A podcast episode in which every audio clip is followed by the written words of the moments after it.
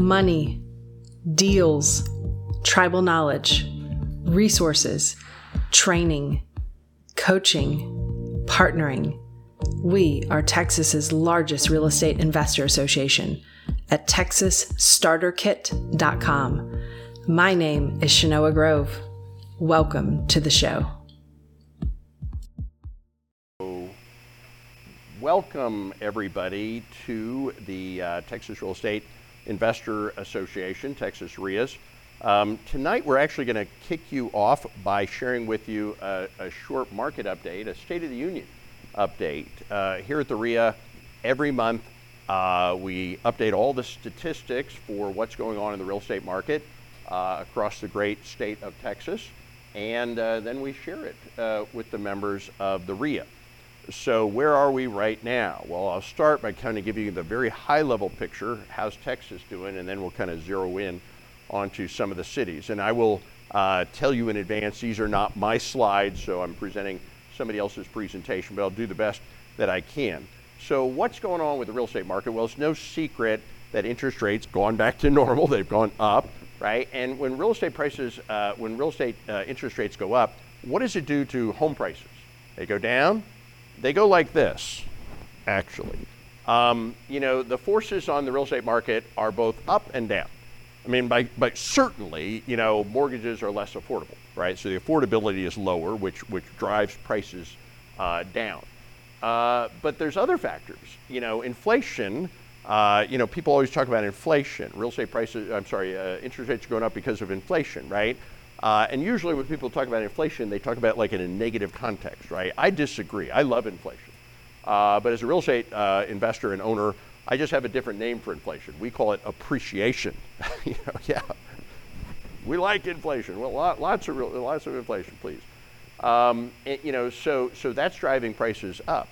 Other things are driving prices up. Here in Texas, we actually have a housing shortage, and it's getting worse, right? Because interest rates are going up. Guess what? Builders are building less houses, okay? And this is creating a long-term pressure on the market because even though, right, builders are starting to build less houses, guess what? Just as many, if not more people are moving to Texas, and Texans keep having babies. So demand is rising, right? But the supply is not keeping up. And whenever you have demand going up and supply not keeping up, that causes prices to take off. So there's forces that are on the market that are both pushing prices up and pushing prices down. I've been doing this as a real estate investor for 20 years, and people are like, is this 2008 all over again? This is not even resembling 2008. 2008 was a very classic bubble. And you had exaggerated demand, right? Subprime lending, right? Anybody that could fog a mirror held under their nose got a loan, right? It was the stupidest thing ever, and they just gave everybody loans, right? And so people were buying houses, and everybody wanted to buy a house, right? You know, whether they got a job or not.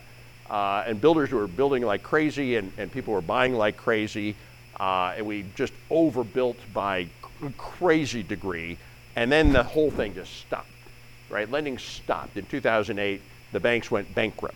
Do you know the government actually changed the definition of bankruptcy in 2008? Remember that whole argument, mark to market? That was, the banks were bankrupt, but they didn't call it bankrupt, but they were bankrupt by any reasonable explanation of, you know, definition.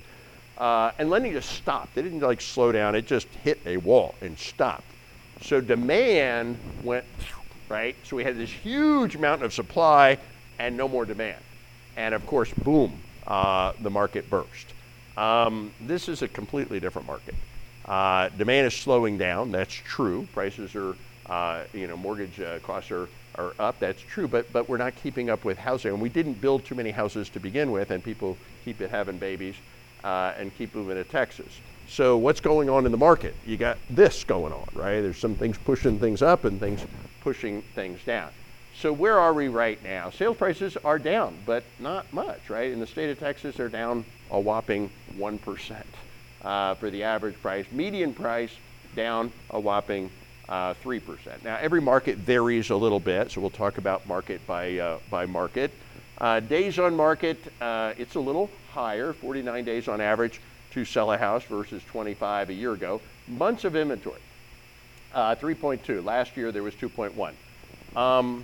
Does anybody understand, let's make sure we all understand, what is months of inventory? Months of inventory means that, like, if we stop putting any houses for sale, the only houses we're gonna have to sell are the ones that are on the market, we're gonna not add any more markets, any more houses to the market to sell, how long would the inventory last, right? That's months of inventory. And another way to look at it is, like, how long on average does it take to sell a house?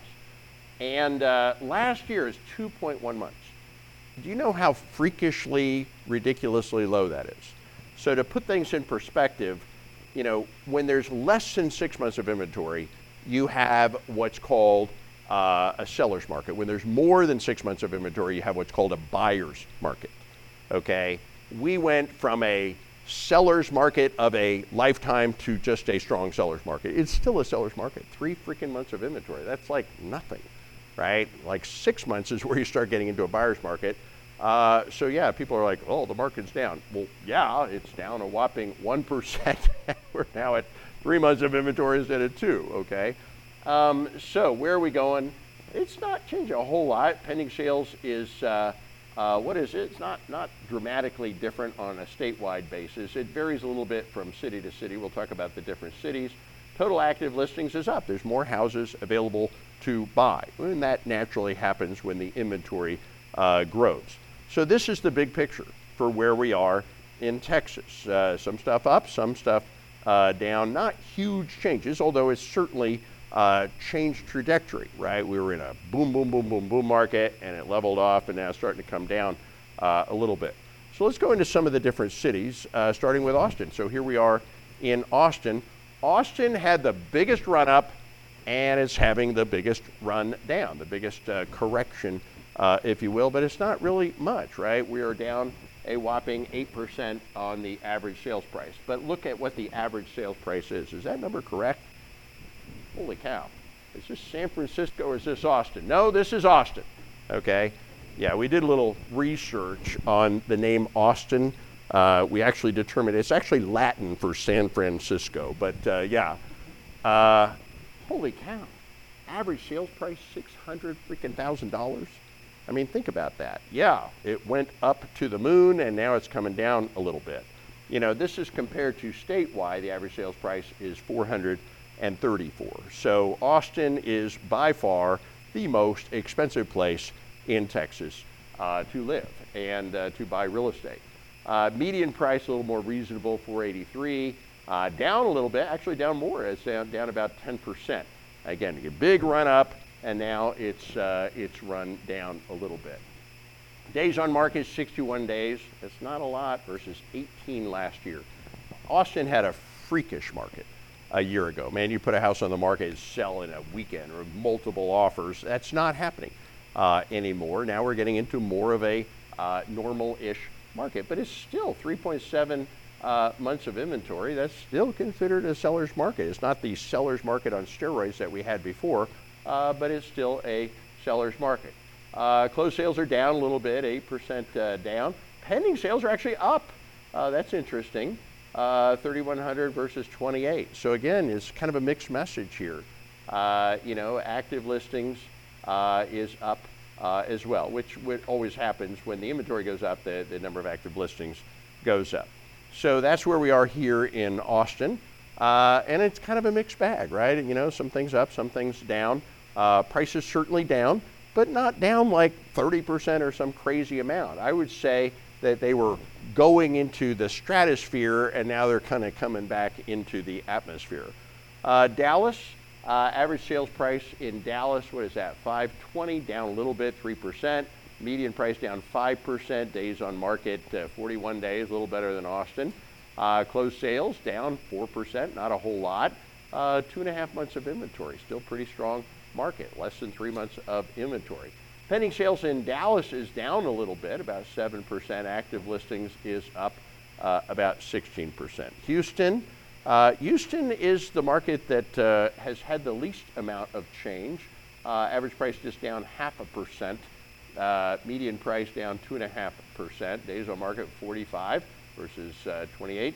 Months of inventory a little more than Dallas, 3.1, but still pretty strong market. Closed sales down about 13%, pending sales down about 5%, active listings up 28%. And then San Antonio, you know, for a lot of Austin investors, San Antonio's kind of our, sometimes we call it our poor baby brother. I mean, in Dallas, a lot of people in Dallas invest in Fort Worth. Fort Worth is considered the affordable, you know, Dallas.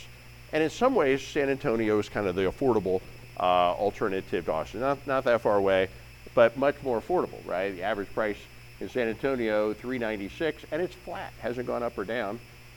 You know, San Antonio, you know, most affordable city in Texas of the major cities, and you know, it's not having the biggest adjustment, obviously, in price. Median price is down a little more, 6%. Days on market, 64, has gone up a bit, 3.7 months of inventory, a little higher than we might expect. Pending sales down a little bit, 13%. Active listings is up quite a bit versus last year. So what to expect? You know, you can't tell the future, you know, but you can make some judgments about what we expect. Most of the experts say interest rates are probably peaked. Who thinks interest rates are probably peaked? Well, let's do a consensus of the audience. Who thinks they're going to keep going up? Who thinks they're going to keep going up? Who thinks they're going to go down? Okay, you're not all voting, so who has no idea? A lot of you. Okay, well, you're not, there's no right or wrong answer. But most of the experts, like, you know, I was reading, the Fed chair is kind of debating, do I raise interest rates again? Yes, no, not quite sure. Nobody really knows. We may have had it in terms of raising interest rates. Most of the experts say they expect interest rates to come down next year in 2024. And that means we're at or around probably the peak in interest rates. So the interest rates driving price down is probably not going to get worse. Could I be wrong? I don't know, right? But if it does go up again, it probably won't go up a lot or for very long.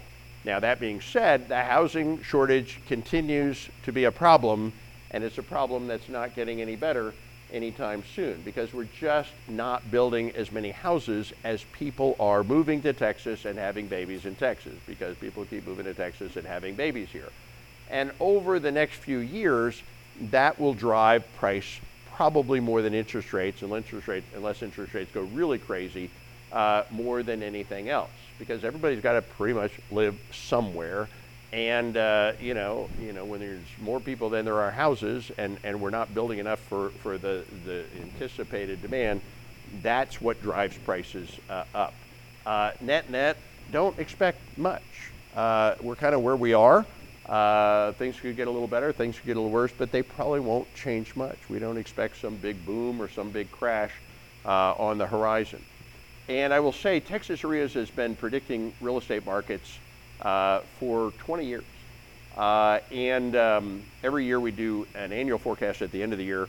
And every year the forecast has been, you know, right on target, like within a couple percent. It's really not that hard to predict real estate compared to some other things like the stock market. I have no idea what's going to happen in the stock market, the economy. I have no idea what's going to happen in the economy. But real estate is not the same thing. Real estate, you know how many people are being born, you know how many houses we're building, you know what your migration is, how many people are moving here, you know what your demand is going to be in the future, and you know what your supply is going to be. And when you put all those factors together, you pretty much have a pretty good idea of where things are going. And all of that tells us don't expect huge changes up or down. So it is what it is, and enjoy it, because there's lots of opportunities to make money right now, right? When's the best time to invest? You know, 20 years ago. When's the second best time to invest? Right now. Okay, it's like, when's the best time to plant a tree? 20 years ago, right? And you know, if I could go back 20 years and do anything different, I wish I bought more. A lot of my wealth today came from decisions I made 20 years ago, but you can't go back, right? But you can do anything you want going forward. So that was a little market update. I hope you guys enjoyed that. Now I'm going to switch gears, and we're going to talk about strategies and some of the ways that you can make money taking advantage of the market we're in. We're going to talk about the top 12 real estate investing strategies for today's Texas market, active and passive. For those of you that didn't hear, I introduced myself briefly. Usually I get introduced when I'm giving a talk, but my name is Phill Grove. I'm a real estate investor. I've been doing this since 2003. My claim to fame is I've taught over 100,000 people, mostly in Texas, how to invest in real estate. So I'm a pretty well-known speaker about real estate. I own a $30 million portfolio of houses, mostly all here in Central Texas, here in Austin. I've invested in over $300 million worth of commercial real estate. I've been doing this for 20 years, and I use all of the active and passive commercial and residential real estate investing strategies. I like to think I'm not really biased. You know, when you say, what's the best strategy? My best answer would be yes, they're all good, right? And commercial, residential, active, passive, and it just depends on kind of what problem you're trying to solve, right? If you tell me what problem you're trying to solve, I'll probably give you some pretty good advice on how real estate might be able to solve that problem for you. For all of you guys online, we're broadcasting online. If you're watching us on GoToWebinar, you are live, so keep watching. If you're on Instagram, Twitch, YouTube, or Facebook, you may or may not be live, but if you'd like to come to an upcoming live event, just go to texasreas.com/live. So this presentation, by the way, is sponsored by the Texas Reas, the largest by far network of real estate investor associations in the great state of Texas, with tens of thousands of members. So then why does that matter, and why do you even care? Well, the reason you should care is because real estate is local. Laws are local. Contracts are local. Contractors are local. Houses are local. Buyers and sellers, they're all local. There's 30,000 books and YouTube videos out there that talk about how to invest in real estate, and they generally talk about how to do it anywhere. Well, how to do it anywhere is how to do it at 30,000 feet. But real estate is not actually bought and sold at 30,000 feet. Real estate is actually bought and sold at 0 feet. So if you want to know what laws apply here, and which neighborhoods to invest in here, and what strategies to use here, right, and where to find the money here, where do you get all that? You get that at your local real estate investor association. And my job is to make you all into educated and contributing members of this community. So why am I here? Well, I do appreciate the opportunity to speak with you guys here tonight. Your time is valuable, and I'm gonna repay you for your valuable time by sharing some very valuable training and information with you. I'll tell you a little more about my background. 2003, I went from working in a 9-to-5 job that by then I hated to eventually making over $1 million a year investing in real estate. I've been doing that for many years now. And over the next maybe up to 90 minutes, I'll tell you a little bit about what I learned and what I did right. I'm also going to tell you about what I did wrong. Because the best way to learn is not from your mistakes. It's from what? Yeah, other people's mistakes. And I'll say it again. Experience is the toughest teacher there is. You get the test first and you get the lesson after. Trust me, that's not how you want to learn how to invest in real estate. So we're going to share a little tribal knowledge and encourage you to participate as well. So what are we going to learn? How about a bunch of different strategies to make money in big chunks, right? That sounds good, doesn't it? But I'm not here to just sound good. Okay, I'm here to teach you. And one of the things I learned about real estate is the beauty of real estate is it's a transaction-based business. That's the first thing I want to teach you. Most people make money in a job. There's a problem with that because a job is fundamentally an exchange of time for money. And the reason you can't really get wealthy working in a job is there's only so much time you can exchange. So many hours a week, month, year, literally only so many hours left of you, of the rest of your life you can exchange, right, for money with a job. But real estate's what we call transaction-based. And that means you do this and this and this, you get a check, you do this, this, and this again, you get another check. And if you do these transactions the right way, in a scalable way, there's no limit to the number of transactions you can do. Like, for example, I don't have enough money to actually be a real estate investor, and Donald Trump does not actually have enough money to be a real estate investor, and none of you have enough money to be a real estate investor. You just get over it. I'm sorry, you don't. You got $500,000 in your checking account, good for you. Go buy a house. Now you're done. Yep, that was it. Can't buy another house, you just spent all your money on the first house, right? No, right? You can't buy another house till you sell that house. No, you have to be prepared in this business to buy any property at any price at any time. You have no idea what that incredible opportunity of a lifetime that just pops up tomorrow is gonna look like. So you better get comfortable, right, doing this with other people's money. Right? Now you're gonna have to pay for the money, but it's really the deal that pays for the money. right? You can't be everywhere at once. You don't know everything. You don't have an unlimited amount of resources, but actually that's not true. You actually can be everywhere at once. And you actually do know everything, and you do actually do have an unlimited amount of resources when you work with others, right? When you look around this room, what do you see? And this will tell you your mindset. Do you see your competition? That's not what I see. I see partners, lenders, borrowers, deals, leads, opportunity, and money, right? And that's called the abundance mindset. And when you start thinking that way, right, how to do this in a scalable way, right, then it scales. Like, I realized when I became a real estate investor 20 years ago, I wanted to make a lot of money. That was one of my goals. Well, to make a lot of money, I need to do a lot of deals, okay? So to do a lot of deals, I need to do the deals in some scalable way, right? So I don't have enough money, I gotta use other people's money. I can't be everywhere at once, I gotta partner with people that are in the places I wanna be, like trusted boots on the ground, right? I don't have an unlimited amount of knowledge, well, I gotta work with people maybe smarter than me, right? That know things I don't know. Now I'm gonna have to pay them, compensate them to get them to want to work with me, but that's okay. Because it's so much more, you can make so much more money getting 50% of 1,000 deals than 100% of 5 deals. And once you start to think that way, then this thing scales up. How about how to turn even a small IRA into millions of dollars tax-free? I'm gonna demonstrate that for you in my presentation. I think you'll be impressed. How about how to acquire $10 million in rental properties with little or no money and no credit? My wife and I own $30 million worth of houses, mostly here in Austin. Now, if I wanted to buy $30 million worth of houses, traditionally, I'd have to put down 20% every time I bought a house. I'd have to be a multi-millionaire just to become a millionaire. Well, I wasn't a millionaire when I started investing in real estate. So how in the world was I able to buy $30 million worth of houses, right, without being a millionaire? Well, I had to learn other ways to buy houses. I had to learn how to buy houses even with little or no money and with no credit. And once you learn how to buy real estate with little or no money and no credit, then how much real estate can you buy? All of it. How much do you want to buy? All of it. You know, when I ask you guys a question, if you say all of it, you're probably going to get it right, okay? Just little advanced tip. So yeah, I'm going to teach you that as well, and I think you're going to like that trick a lot. That's probably my very best trick. So then, great. So then, how come everybody doesn't make $1 million a year investing in real estate? Well, honestly, most people get stuck, usually right out of the gate. And I'm gonna tell you, I don't claim to be the smartest guy in this room, but one thing I do bring to this room is that I've been to this room before. And you guys are all real estate investors or wanna be real estate investors or wanting to take your real estate to the next level. And this journey you're on, it's probably very new to you, but I'm gonna tell you it's not new. You know, millions of people have traveled on the road you guys are on right now. And I'm gonna tell you, everybody that gets in this business, here's what I've learned, they all have all the same thoughts, the same self-limiting beliefs, and they all make all the same mistakes and the same right and wrong turns.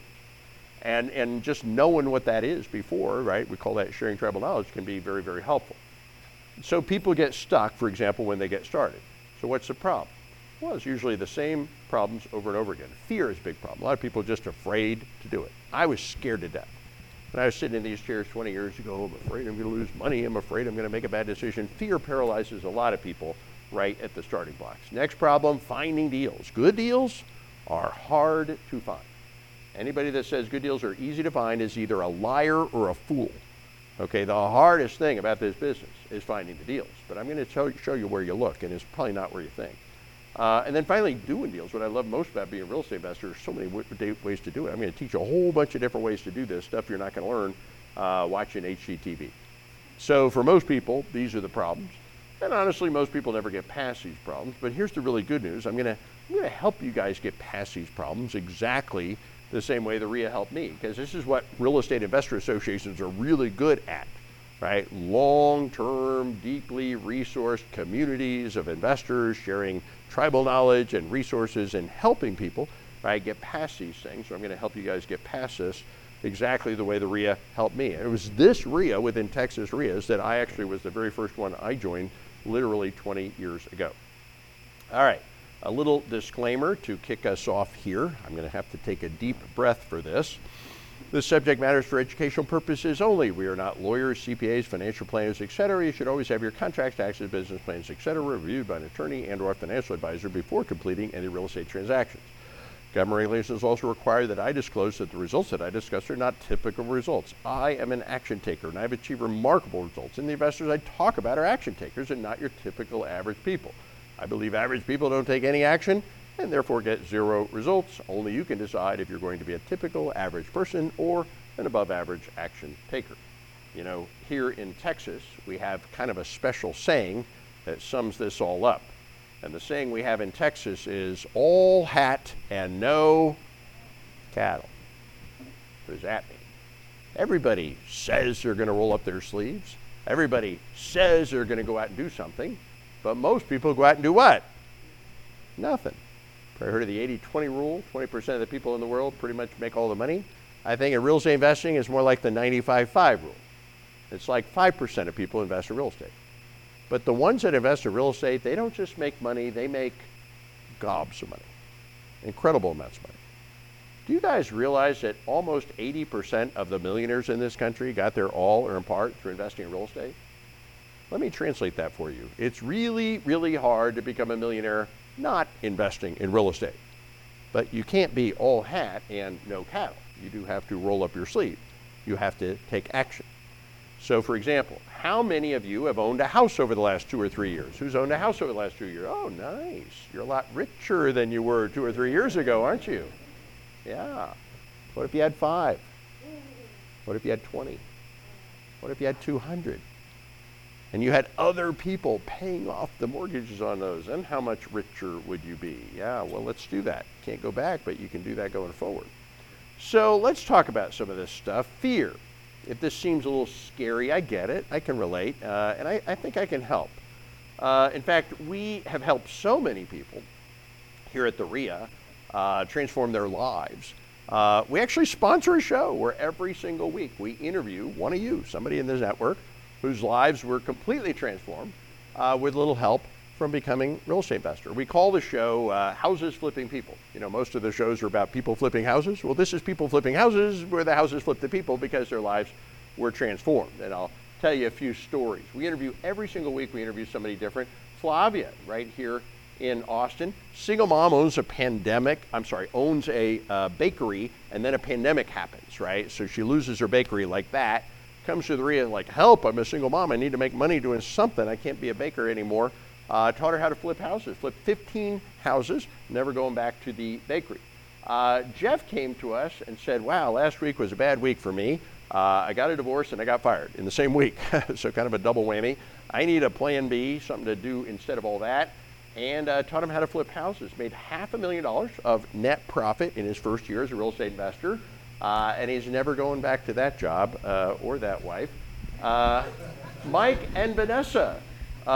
Mike and Vanessa are general contractors here in the RIA. There's a lot of contractors and all kinds of power team members in the RIA.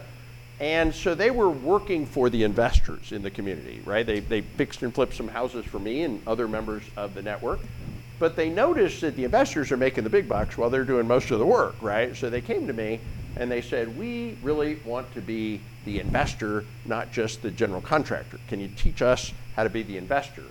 So I taught them how to do fix and flips, and in their first year, they only did one fix and flip as investors. Olivia, how much money did they make on that one fix and flip? Only $2 million, right here in Austin. $2 million net profit. So if you're only going to do one deal a year, how about you make $2 million of extra net profit on that one deal a year? So yeah, they bought a house in Terrytown for $900,000, pretty much tore down to the studs, completely rebuilt it, sold it for $5.7 million, a very nice property. Made net, it was 100% financed with the people in this network, net, $2 million net profit on a single fix and flip. Now they're actually working on 14 more projects right now, so they're gonna do much, much better this year. But we actually have the host of our show here. Olivia, can you come on up here and tell everybody a little bit about the show? And you know, I'm gonna just encourage you guys, go ahead and subscribe. It's online, it's on YouTube. If you subscribe to the channel, you get little inspirational videos every week and you get to see your peers, right? The people in this network, and hear their stories about how real estate has transformed their lives. So Olivia, tell everybody a little bit about the show. So I'm Olivia, and I travel between Austin, Dallas, Houston, and San Antonio, and some other areas as well, interviewing investors from this network, pretty much being taught by Phill Grove how much has real estate transformed their lives. Not just their life, but their family and everyone around them as well. Yeah, and every single week we interview somebody. I'll tell you just a couple more of the stories, because these are great stories. Go watch the episodes, like that house, Mike and Vanessa, it's an amazing house. We take you through the house and tell the whole story. Huberto, engineering student, did a side hustle, real estate, taught him how to do real estate, made $300,000 on his very first flip, not bad. And during the interview, Olivia said, Huberto, you working on any other projects? And he says, yeah, I'm actually working on 24 other projects. Not bad for a side hustle for a kid in college, an engineering student. Chris came to us, and she did something I think is really smart, so I'm going to recommend this. You know, most people, when they get started in real estate, what do? They read some books, they watch some YouTube videos, or like, honey, let's go flip a house, right? They more or less try to figure it out on their own. Sometimes they make money, sometimes they lose money. Well, here's like another idea. How about instead of all that, why not partner on your first deal with somebody who's maybe done hundreds of deals before? Leverage their experience, their money, their power team, their resource, learn how to do it the right way, and then split the profits. What do you think of that? So that's what Chris did. Now, I know what everybody's saying. Everybody always asks me the same thing. Well, that doesn't make any sense. Why would a multi-millionaire real estate investor want to partner with a rookie? Why would they do that? Well, I'm going to share with you a fact of life. This is just a fact of life.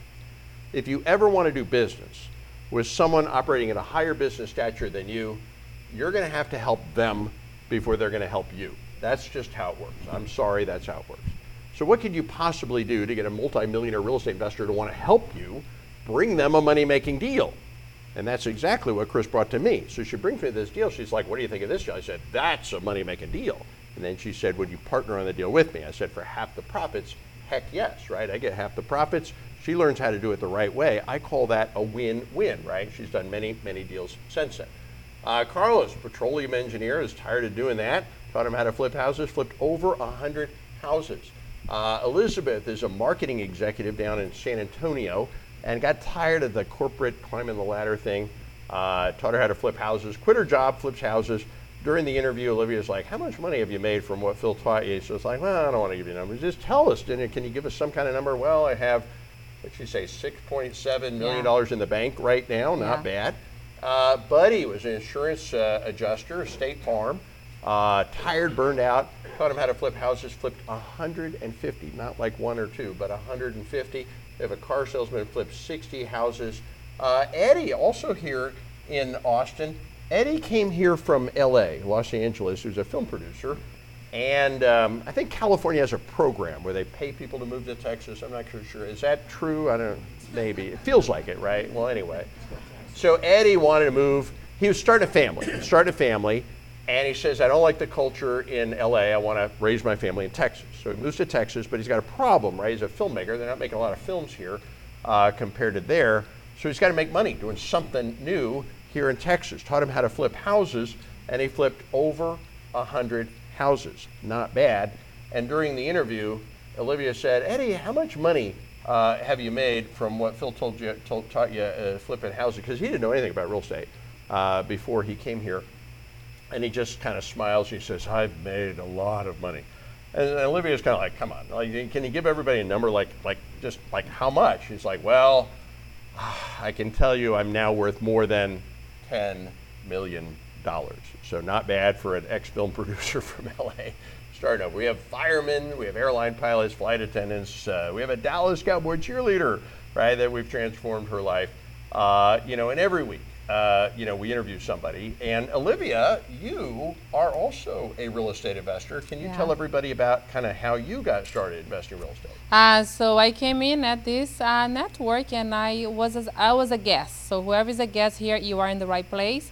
I did not know anything about real estate investing at that time. Born and raised in Brazil, that sounds cool. But when your parents decide to throw you in the middle of the Amazon, that's where I grew up.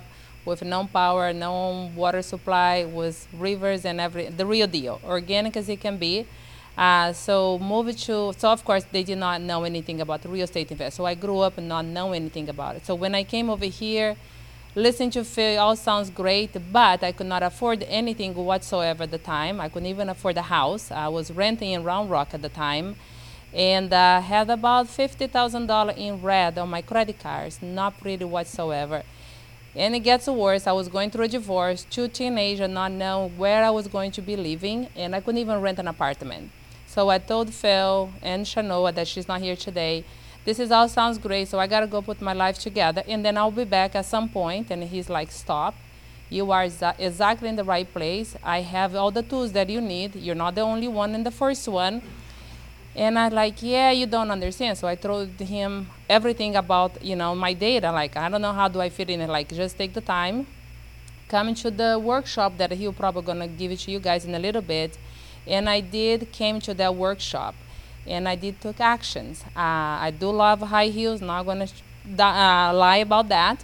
But one of the strategies that he did told us at the time, and he still does, one of them is actually door knocking. So I was broke as it can be, and I'm like, well, I cannot afford enough of the other strategy at the time, so I decided to go door knocking. So I went door knocking in Houston, and I got a house under contract.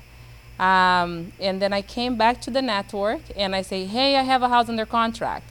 I was able to assign that deal, that contract, to someone else in our network, and I made $10,000. And then, of course, after that, nothing had stopped me. That's why I'm standing here today telling my journey. After you made that $10,000, what are you thinking? How many more doors can I go door knock? It's on. Yes. And so flash forward, where are we today? I own my property in Westlake, so anyone that is here knows it's a pretty high-end area. My boys go to Westlake today, so I'm super excited about that. My credit card, it is on auto payment, so I don't have any more headaches like I used to be before. And I own fix and flip, I own buy and hold.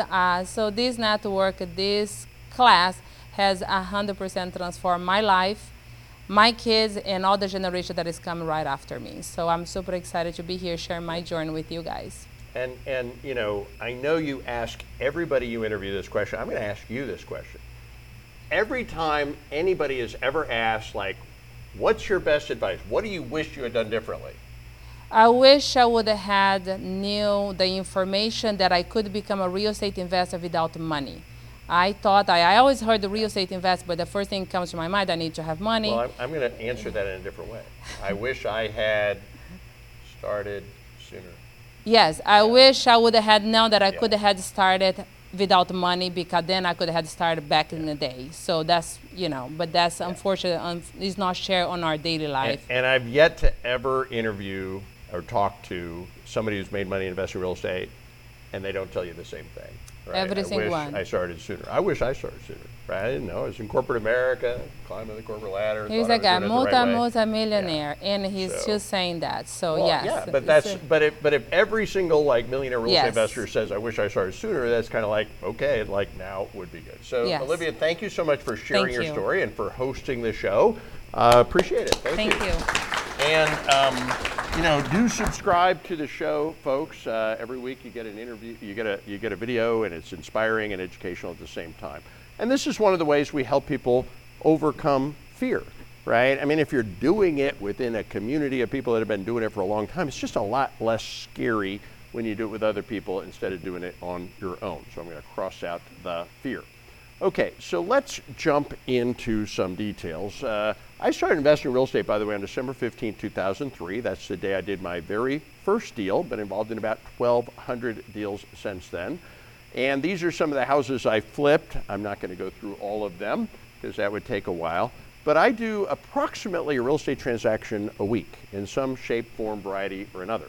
And what that does is it creates money in big chunks. Now that sounds great, doesn't it? Money in big chunks, but I'm not here to sound great. I'm here to teach you. So what am I going to teach you? Okay, the way this business fundamentally works is as follows. We do things to find people with problems, to get people with problems to find us. So what kind of problems? They have a house they don't want, a mortgage they can't afford. Problems to entrepreneurs are what? Opportunities. Big problems are what? Big opportunity. So like if you're thinking like, I don't want any problem, you're thinking, I don't want to be a real estate investor. Okay, I'm sorry. I don't care what kind of entrepreneur you want to be.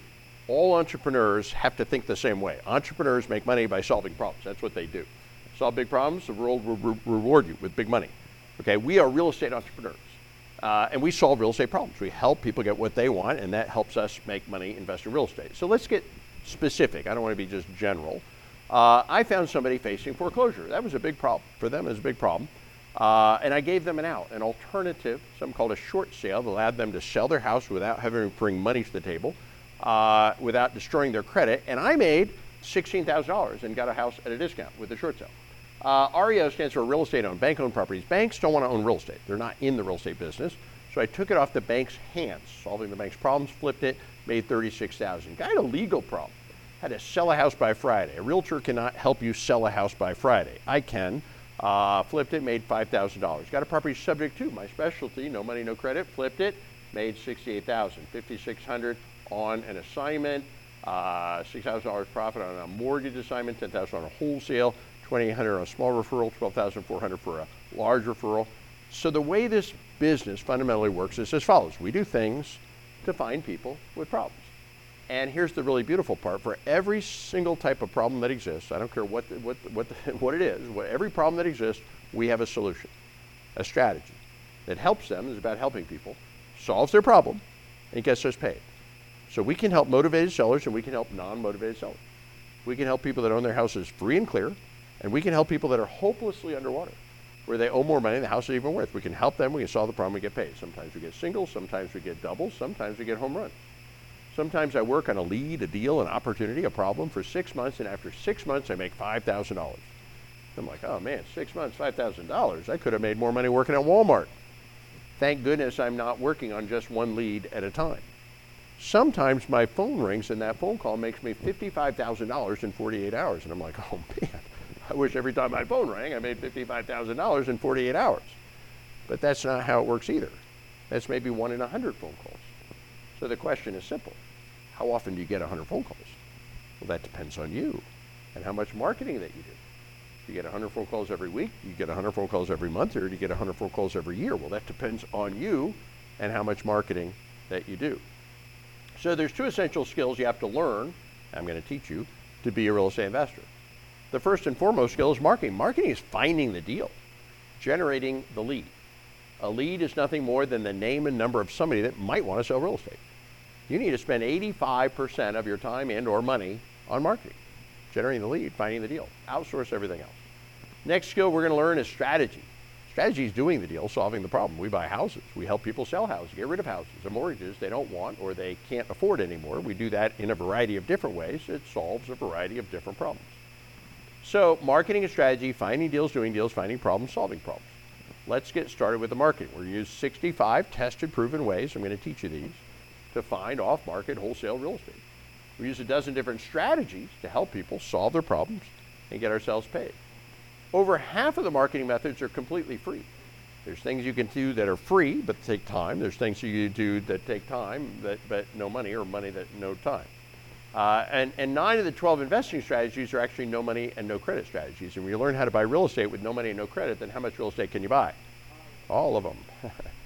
Okay, so marketing and strategy, finding deals, doing deals, finding problems, solving problems. Let us get started with the marketing methods. Actually, first I'm going to tell you a really quick story. This was the very first house I flipped. Just literally several blocks from where we are right now, far north Austin. Bought it for $80,000. Kind of wish I didn't flip it. It's worth a lot more now. A little street called Hornsby, not far from here. I did make money. I flipped it. It was my very first flip, and I did this deal. I flipped this property on December 15, 2003. But I'll tell you a little story. On December 14, 2003, I was scared to death. I was actually being coached and mentored by the two guys who ran the Real Estate Investor Association back then. I called them both on the phone on December 14, 2003. I'm scared. I don't want to lose any money. Are you guys sure this is going to work? Yeah, it took two seasoned, experienced real estate investors pulling me, kicking and screaming over the starting blocks to get me to do that very first deal. So if you're a little scared, I get it, I can relate, and I can help. But I had one other thing that was actually also motivating me to take action way back then. I was in a job I no longer loved, and I was in a career I no longer loved. And I'm going to tell you, if you're spending your time doing something you don't love doing, yeah, you need to do something different with your life plan. And that's exactly where I was. I needed a different life. And I got to tell you, you get one life, and it just races by. I noticed there's a 14-year-old living in my house. I looked at my wife like, how did that happen? Didn't we have a baby? It's like, there's a 14-year-old running around in my house. It's like, the life, it just races by. It's just, and if you're not on a trajectory to getting the life you want, if you're not reaching your God-given potential, if you're not on course, on track to getting the life you want, then maybe you also need a do something different with your life plan. So that first deal, let me tell you a little bit more about it, because your first deal in so many ways is your most important deal.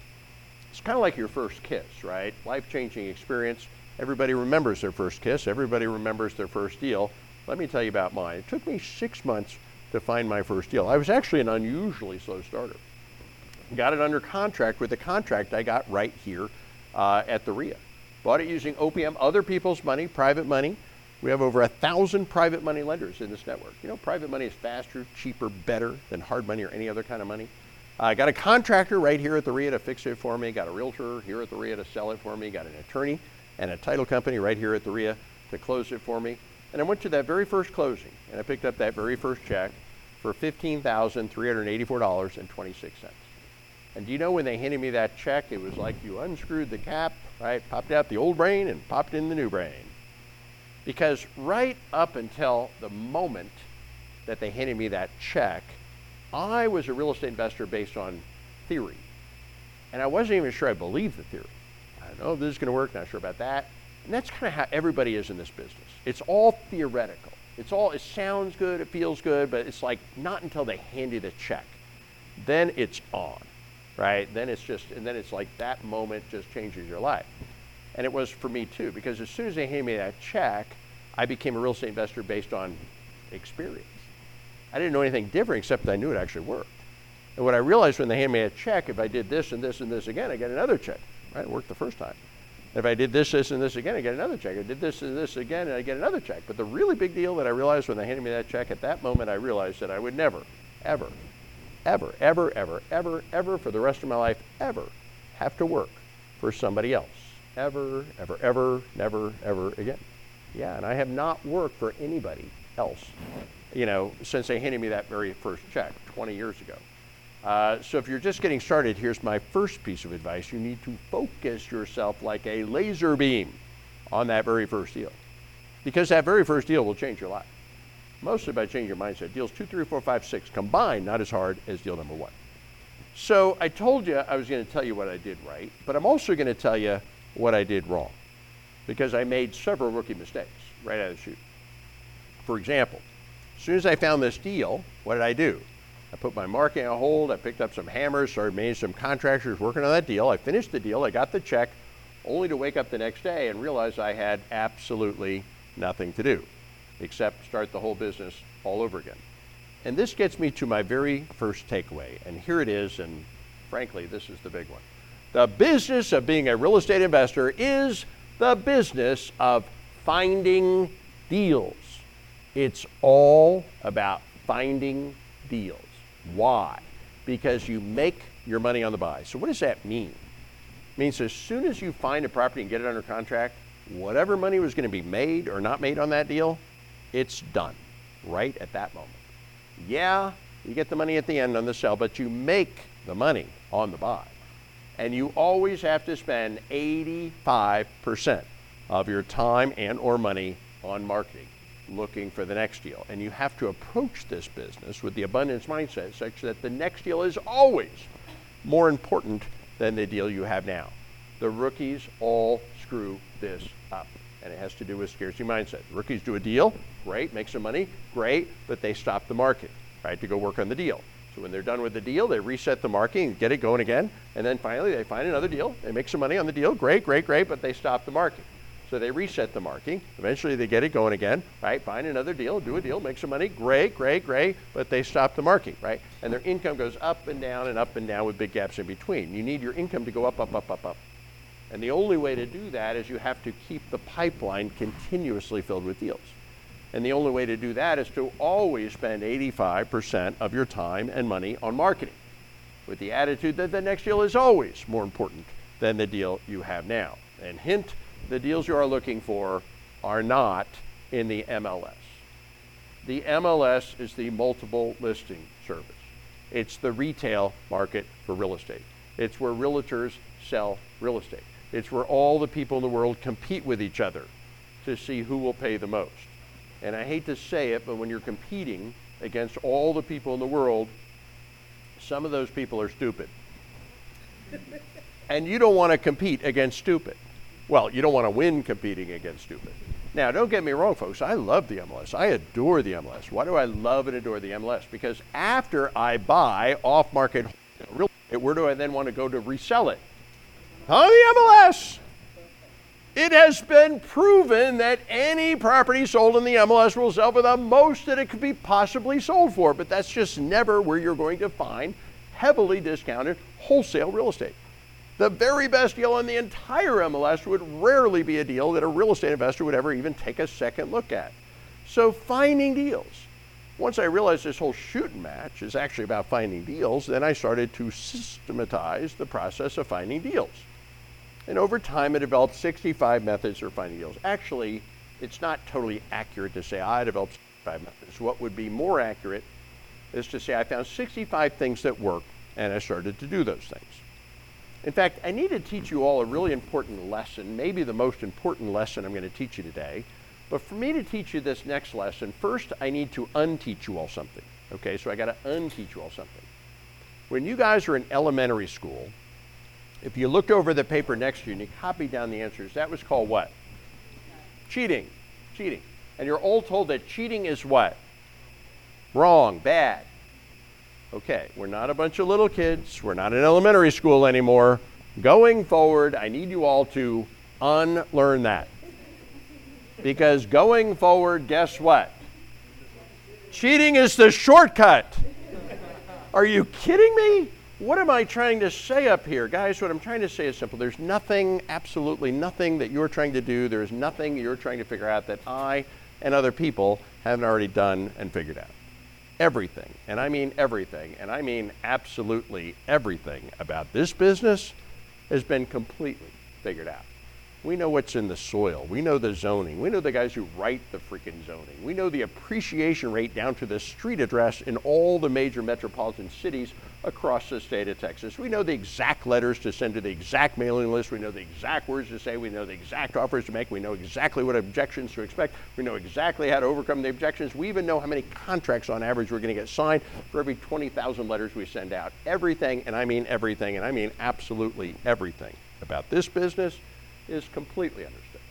So once I realized that everything I was trying to do and everything I was trying to figure out, guess what other people had done and figured out, I stopped trying to figure everything out and I just started to, here's that word, copy, right? Copy the top 65 tested and proven methods of actually doing this. Now, when it comes to marketing, some of these campaigns or ideas take time and some take money.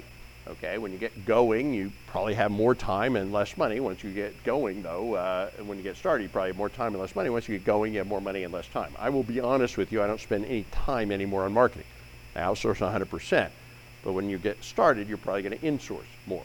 So then what are all the different marketing methods? Well, let me teach you a whole bunch. And these are all, you know, different methods are going to be good for different people, right? Some of these you're going to hate, some of these you're going to love. It just depends. So for example, direct mail. What is direct mail? You can buy mailing lists of people that you can get deals from.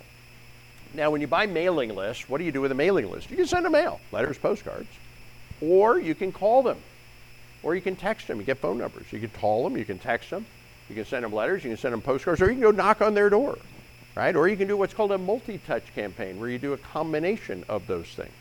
So how you touch these leads depends on you and the particular campaign you use. So what are some of the popular lists for mailing lists? Well, you can get a list of people that didn't pay their property taxes, people that are late paying their mortgage, people that have filed for divorce. Two people were combining their income to pay a mortgage. Now one of them's gone. Well, the one that's left is probably having trouble paying the mortgage by themselves. You get a list of people who've inherited a house from somebody that passed away, people whose credit scores are starting to fall, people that just got dismissed from bankruptcy. Certainly a lot of financial distress there, you can get a non-owner occupied list. There's a list of people who own a house that they don't live in themselves. Well, technically, that's a landlord. And a lot of them are what are called accidental landlords. They couldn't sell the house, so they rent it out, or they let their ex-spouse or family or friend or neighbor stay in a house. They inherited a house with a tenant in it. They don't really know anything about being a landlord, and very often they eventually become motivated sellers. You can get a list of people who rent to people on public assistance. You can get a code enforcement list. You know the city is already driving around and issuing citations for abandoned properties, deferred maintenance properties, problem properties. You can get the city to actually give you a list of every problem property in the city. You can even get an expired listing list. This is a list of people that hired a realtor, tried maybe for a long time to sell it on the MLS, and it didn't sell. So what do we know about these people? We know 100% of these people would like to sell their house, probably now more than ever, but they probably need solutions that realtors don't offer. Well, hello, that's exactly what investors do offer. So if you send letters or postcards or text messages or phone calls or door knocks to these people with problems, some of them will respond and call you back. Right? If you make them an offer that solves their problem, we have an offer for every problem that exists. Some of them will say yes, and those are called deals. With a website, you can get leads on the internet, bandit signs, little signs as you see on the side of the road, we buy houses. Why do you see those signs? Because they actually work. Online ads work, email, autoresponders, magnetic signs, a little sign on the side of your car. You buy the sign once, you get leads for the rest of your life. Okay, you don't want to pay postage, you can pay somebody 10 cents a door to put a door flyer on every house in a neighborhood. Here's one that's pretty much free, driving for dollars. Sometimes I'm just driving around and I see a tarp on a roof. They might as well be waving a big red flag. Desperate motivated seller, please buy my house. I mean, think about this. Somebody's most valuable asset, a house, has a serious problem, a leak, and their solution was to go buy a $5 tarp at Home Depot. How come they didn't fix the roof? No money. Same guy that's not fixing the roof. It's not paying his mortgage, not paying his insurance, probably not paying his taxes. Sooner or later, an investor is going to pick up that deal. What else? Oh, wait.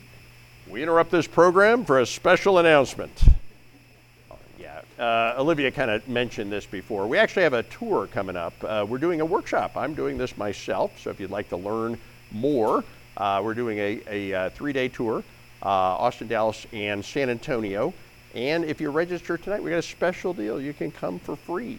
This is how we train people deep on real estate, practical, actionable, detailed, step-by-step training. I'll tell you more about this a little bit later. I don't want to spend a whole lot of time on this right now, but there's 12 strategies we use here in Texas. There's things you do in Texas you can't do in any other state. And there are things that are legal in 49 states you cannot do in Texas. And you better know what those things are.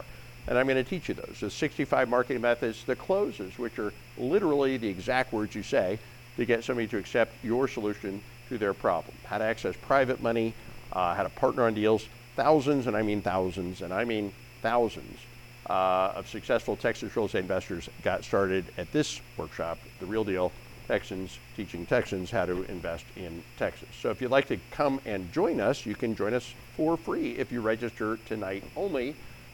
Pick the city and date that works best. And I'll put this up at the end again, but pick the city and date that works best for you. We do this in person, and or you can come online. We're going to simulcast on Zoom or some combination of in-person online. That is completely up to you. So what I'm going to do, and I'll put this up at the end as well, but if you take a little picture of that QR code, you can register for this workshop. Normally we charge for the workshop, but if you register tonight, it is a smoking hot deal with a big price of zero if you register tonight. You can also go to that link, TexasStarterKit.com, and there's a whole bunch of goodies you get in addition to the workshop. Now for you guys online, just click on the link in the below the video or in the comments below, and you can also register and come join us for free. So.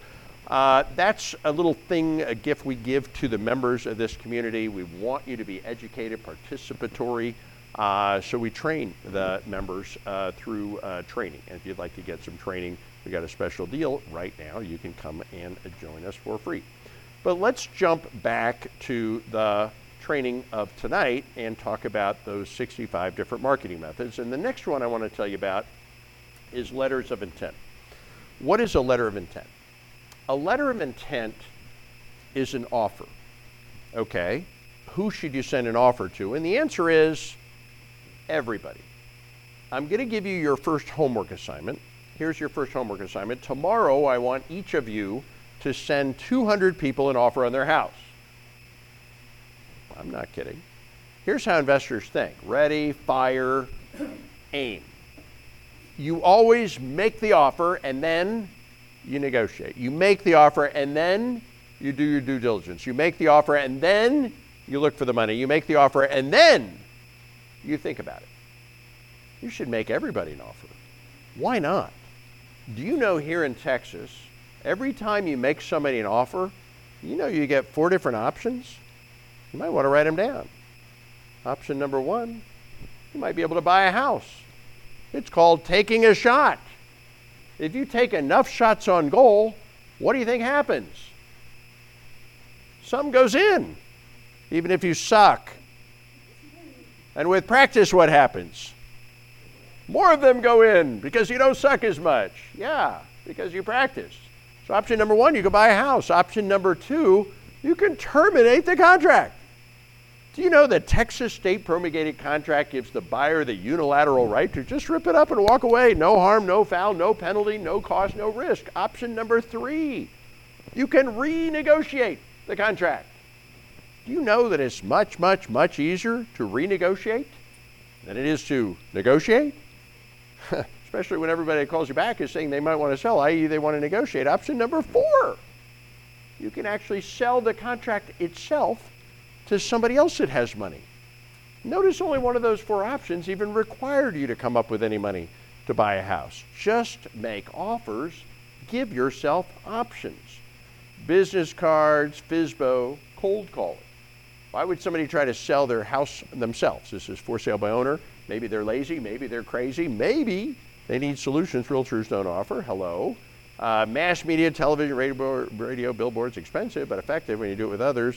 Past referrals, other investors. Sometimes the best way to find a deal is to get other investors to find the deal for you. By the way, do y'all know what I'm doing up here right now? What do you think I'm doing right now? Yeah, it's called marketing. Exactly, marketing. Y'all impressed? I will guesstimate, I'm going to be super conservative here, I will guesstimate based on the number of people I have live and number of people online, I will guesstimate I should easily be able to partner on no less than 1, 2, 3 deals with somebody who's listening to me right now sometime over the next 12 months. Average net profit on a deal, conservative, 40 grand, my share, 20 grand, means as a result of the presentation I'm giving right now, I should pretty easily be able to put an extra 20 plus 20 plus 20 extra $60,000 in my pocket sometime over the next 12 months as a result of the presentation I'm giving right now. Not bad. Better than a poke in the eye with a stick, wouldn't you all agree? Yeah, and by the way, you can all do exactly the same thing because there's people in this room and there's people in this network that have deals that are looking for money. There's people in this network, there's people in this room that have money that are looking for deals. Some people on buy and hold, some people on fix and flip, some people on short sales, some people on wholesale. Some people on Austin, some people on Houston, some people on Dallas, some people on San Antonio, some people on El Paso. All of the members of this community, by the way, there's tens of thousands of them, are all interconnected through an online network. Do you know multiple times a day and thousands and thousands and thousands of times over the last decade, the members of this community post their deals, questions, offers, referrals, money, etc., back and forth over that network? I said earlier, guys, you're not going to find your deal in the MLS. That's ridiculous. That's the retail market. That's the retail pond. That's the pond with the small fish. You guys need to fish in the wholesale pond. Okay, that's the pond with the big fish. So then where's the wholesale pond? You're sitting in it. Yeah, a large network of real estate investors wholesaling, trading off-market properties back and forth. Welcome again to the wholesale marketplace. Realtors, let's have the talk. Look, people ask me this. I'm just going to cut to the chase. I'm not a realtor. Most real estate investors are not realtors. It will not help you to be a realtor, to be a real estate investor. In some ways, it will hurt you. Can you do both? Absolutely, you could do both. But when people ask me, does it help to become a realtor to be a real estate investor? I'm afraid it does not. Realtors do retail. We do wholesale. And it sounds like the same thing, but it's totally different. What we do has nothing to do with retail real estate. What realtors do has nothing to do with investing real estate. So it sounds like it's the same. It's not. But realtors and investors do need to work together, right? And if you are a realtor, I can teach you how to be an investor, but it's going to be nothing you learn in real estate school. HUDs and REOs. REO stands for real estate owned bank-owned property, and this is another common rookie mistake. People hear the word foreclosure and they're like, ooh, foreclosure is a deal, foreclosure is a deal. No, probably not. A foreclosure is just a house being sold by a banker. Are bankers desperate, motivated sellers? No. When a banker wants to sell one of their foreclosures, you know what they do? It's pretty smart. They call a realtor. It's called an REO agent. They say, stick it on the MLS, bring me the idiot that pays the most. I don't want that to be you. We rarely buy those properties. Instead, we buy pre-foreclosures. So how do you buy pre-foreclosure? Before they go back to the bank. Well, you can fish in the wholesale marketplace. You can do direct marketing, direct off-market. Or here's another idea.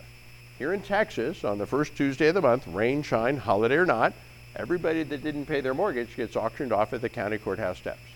And do you know you can get a list of all the houses going to the auction, and you can go knock on their door before the auction, and very often get it under contract before the auction for even less than it's going to sell at the auction. Why? Because you're not bidding against 300 other people. Wholesalers, let's have the talk. Look, there's a lot of wholesaling and horse trading that goes on amongst real estate investors, and that's a good thing. But we always issue a little warning to go along with it. So here's the warning. Nobody will love your money more than who? More than you. You have to always do your own due diligence. When a wholesaler sends you a deal, and probably 2/3 of you are already on the list, when a wholesaler sends you a deal, says this house is worth $100,000 after it's all fixed up, what is it going to be worth after it's all fixed up? 80 max. When a wholesaler sends you a deal, says this house is going to need 20,000 repairs, what is it going to cost to repair? 40 minimum. When a wholesaler says, ooh, it's your lucky day for a $5,000 or more non-refundable deposit, this lucky deal could be yours, you put down that $5,000 non-refundable deposit, I can just about guarantee with about a 19 out of 20 chance that I'm right, you will be losing a lot of money, well beyond the $5,000 you got started with. It is fiction, folks. Please do not believe fiction for a moment, okay? When a wholesaler sends me a deal, I briefly look at the numbers and I throw the numbers in the trash. And then I run my own numbers, okay? And the only reason I haven't looked at the numbers before I threw them in the trash, I kind of want to know how much they were lying to me compared to the real numbers. I'm going to use some strong words because I feel very strongly about this. Look, it would be really, really, really stupid to ever buy real estate based on information about the real estate provided to you by the person trying to sell the real estate to you or anybody associated or affiliated with them. Don't do that. I said earlier, your first deal is your most important deal, and that's true. But if you lose money on your first deal, at the end of that deal, 100% of your real estate investing experience will have been bad, and you'll probably never come back for more. And I would strongly advise, if you've never done a fix and flip deal, whatever you do, do not buy your first fix and flip deal from a wholesaler. I've been here too long, too many times. There's at least a 19 out of 20 chance that will end in absolute disaster, because there's wholesalers that prey on rookies, and they're able to do what's called squeeze the deal. They make it look like this, it's not, right? They make it look easy, it's right. And when rookies buy properties from wholesalers, they lose money. It's just a disaster. So just don't do it, okay? That's my advice. You know, when you get good at this, then you can do it, but I'm gonna suggest that's not how you get started. It's just too dangerous. You know, I don't want anybody losing money. Right? I want everybody to make money. And real estate is not speculative. You want to gamble, you know, invest in the stock market. That's speculation, right? But the problem with stock insider trading is illegal in the stock market. In real estate, it's advised. Okay, do not buy real estate unless you know with absolute provable, independently sourced data that the property is worth much more than you're paying for it at the time that you buy it, because the money you make is at the buy, on the buy. Okay, bird dogs, Craigslist, social media, friends, family, et cetera. Why so many different marketing methods? Well, you know, would you rather fish with a hook or would you rather fish with a net? At the end of the day, you need to learn how to fish with a net. And the reason is because this business, at the end of it all, this is a numbers game. And now I'm going to teach you the numbers. I'm going to teach you something right now that it took me 2 years of hard work to figure out. So I'm going to shave 2 years of your learning curve off right now. By 2005, I'd been a real estate investor for 2 years. And I calculated my first 2 years, I generated about 400 leads. A lead is just a name and number of somebody that might want to sell real estate.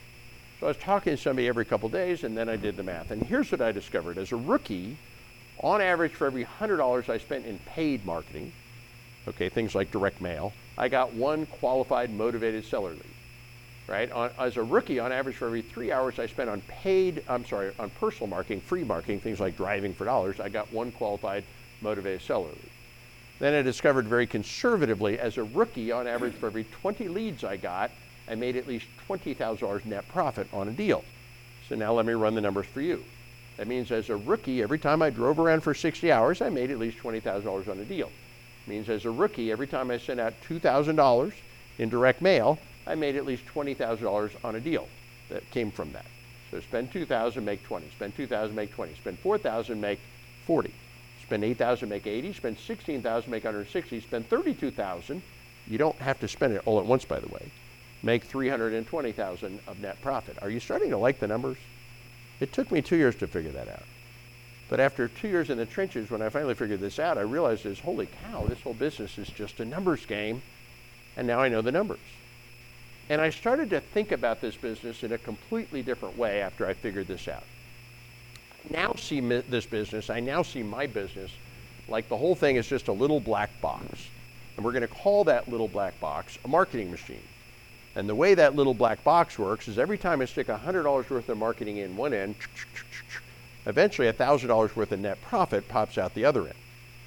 Now, if you had a little black box, every time you shoved a $100 bill in one end, a $1,000 bill popped out the other end, how many dollars did you stick in the box? All of them. Yeah, and I started spending money on marketing like a drunken sailor. I started spending thousands of dollars a month on marketing. And then I started spending tens of thousands of dollars a month on marketing.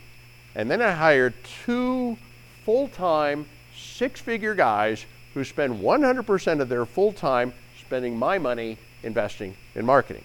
And now some days, some months, I spend as much as $100,000 a month on marketing.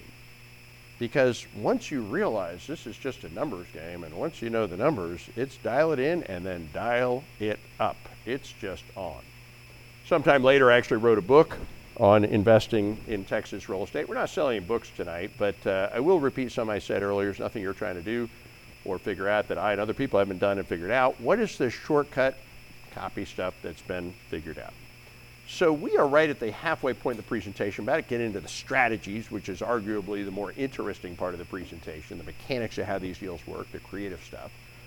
But I said at the beginning of this presentation, my job is to make you all into educated and contributing members of this community. We really want you to be contributory and participatory at this meeting. You know, we have these meetings all over Texas, and you know, whenever we have these meetings, we have new people. Sometimes new people come to the meetings and check it out. We call the new people tourists, and there's nothing wrong with that. Like, honey, let's go check out the RIA, right? But we figured out a long time ago, nobody actually makes any money being a tourist.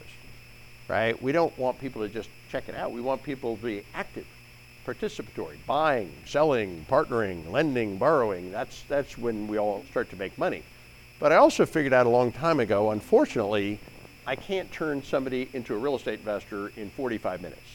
If I could figure out how to sprinkle pixie dust on everybody's head and turn them into real estate investors in 45 minutes, yeah, that would be awesome. I don't know how to do that. But I can, and I have, on many occasions, turn people into real estate investors over a period of 24 hours. Or maybe it would be more accurate to say 24 hours spread out over 3 days, giving us the time to get through all the nitty-gritty details of how this business actually works. And this is why the Texas RIA sponsors the Texas Real Estate Investing Workshop. And again, this is practical, actionable, detailed, step-by-step training. I teach this myself. Thousands, and I mean thousands, of successful investors here in Texas got started at this workshop, The Real Deal, Texans Teaching Texans How to Invest in Texas. We teach all the strategies, all the marketing, the closes. Closes are literally the words you say, the exact words you say to get somebody to accept your solution to their problem or your offer on their property. So I'll give you an example. I recently said some magic words to a woman, and by just saying these magic words, she just gave me her house. I didn't even have to give her any money. She gave me the house, beautiful house, had a lot of equity in it. I didn't have to give her any money at all. She even said thank you when I took her house from her after saying these magic words. So who's a little skeptical right now? Raise your hand if you're a little skeptical right now. Who's not skeptical? Are you kidding me?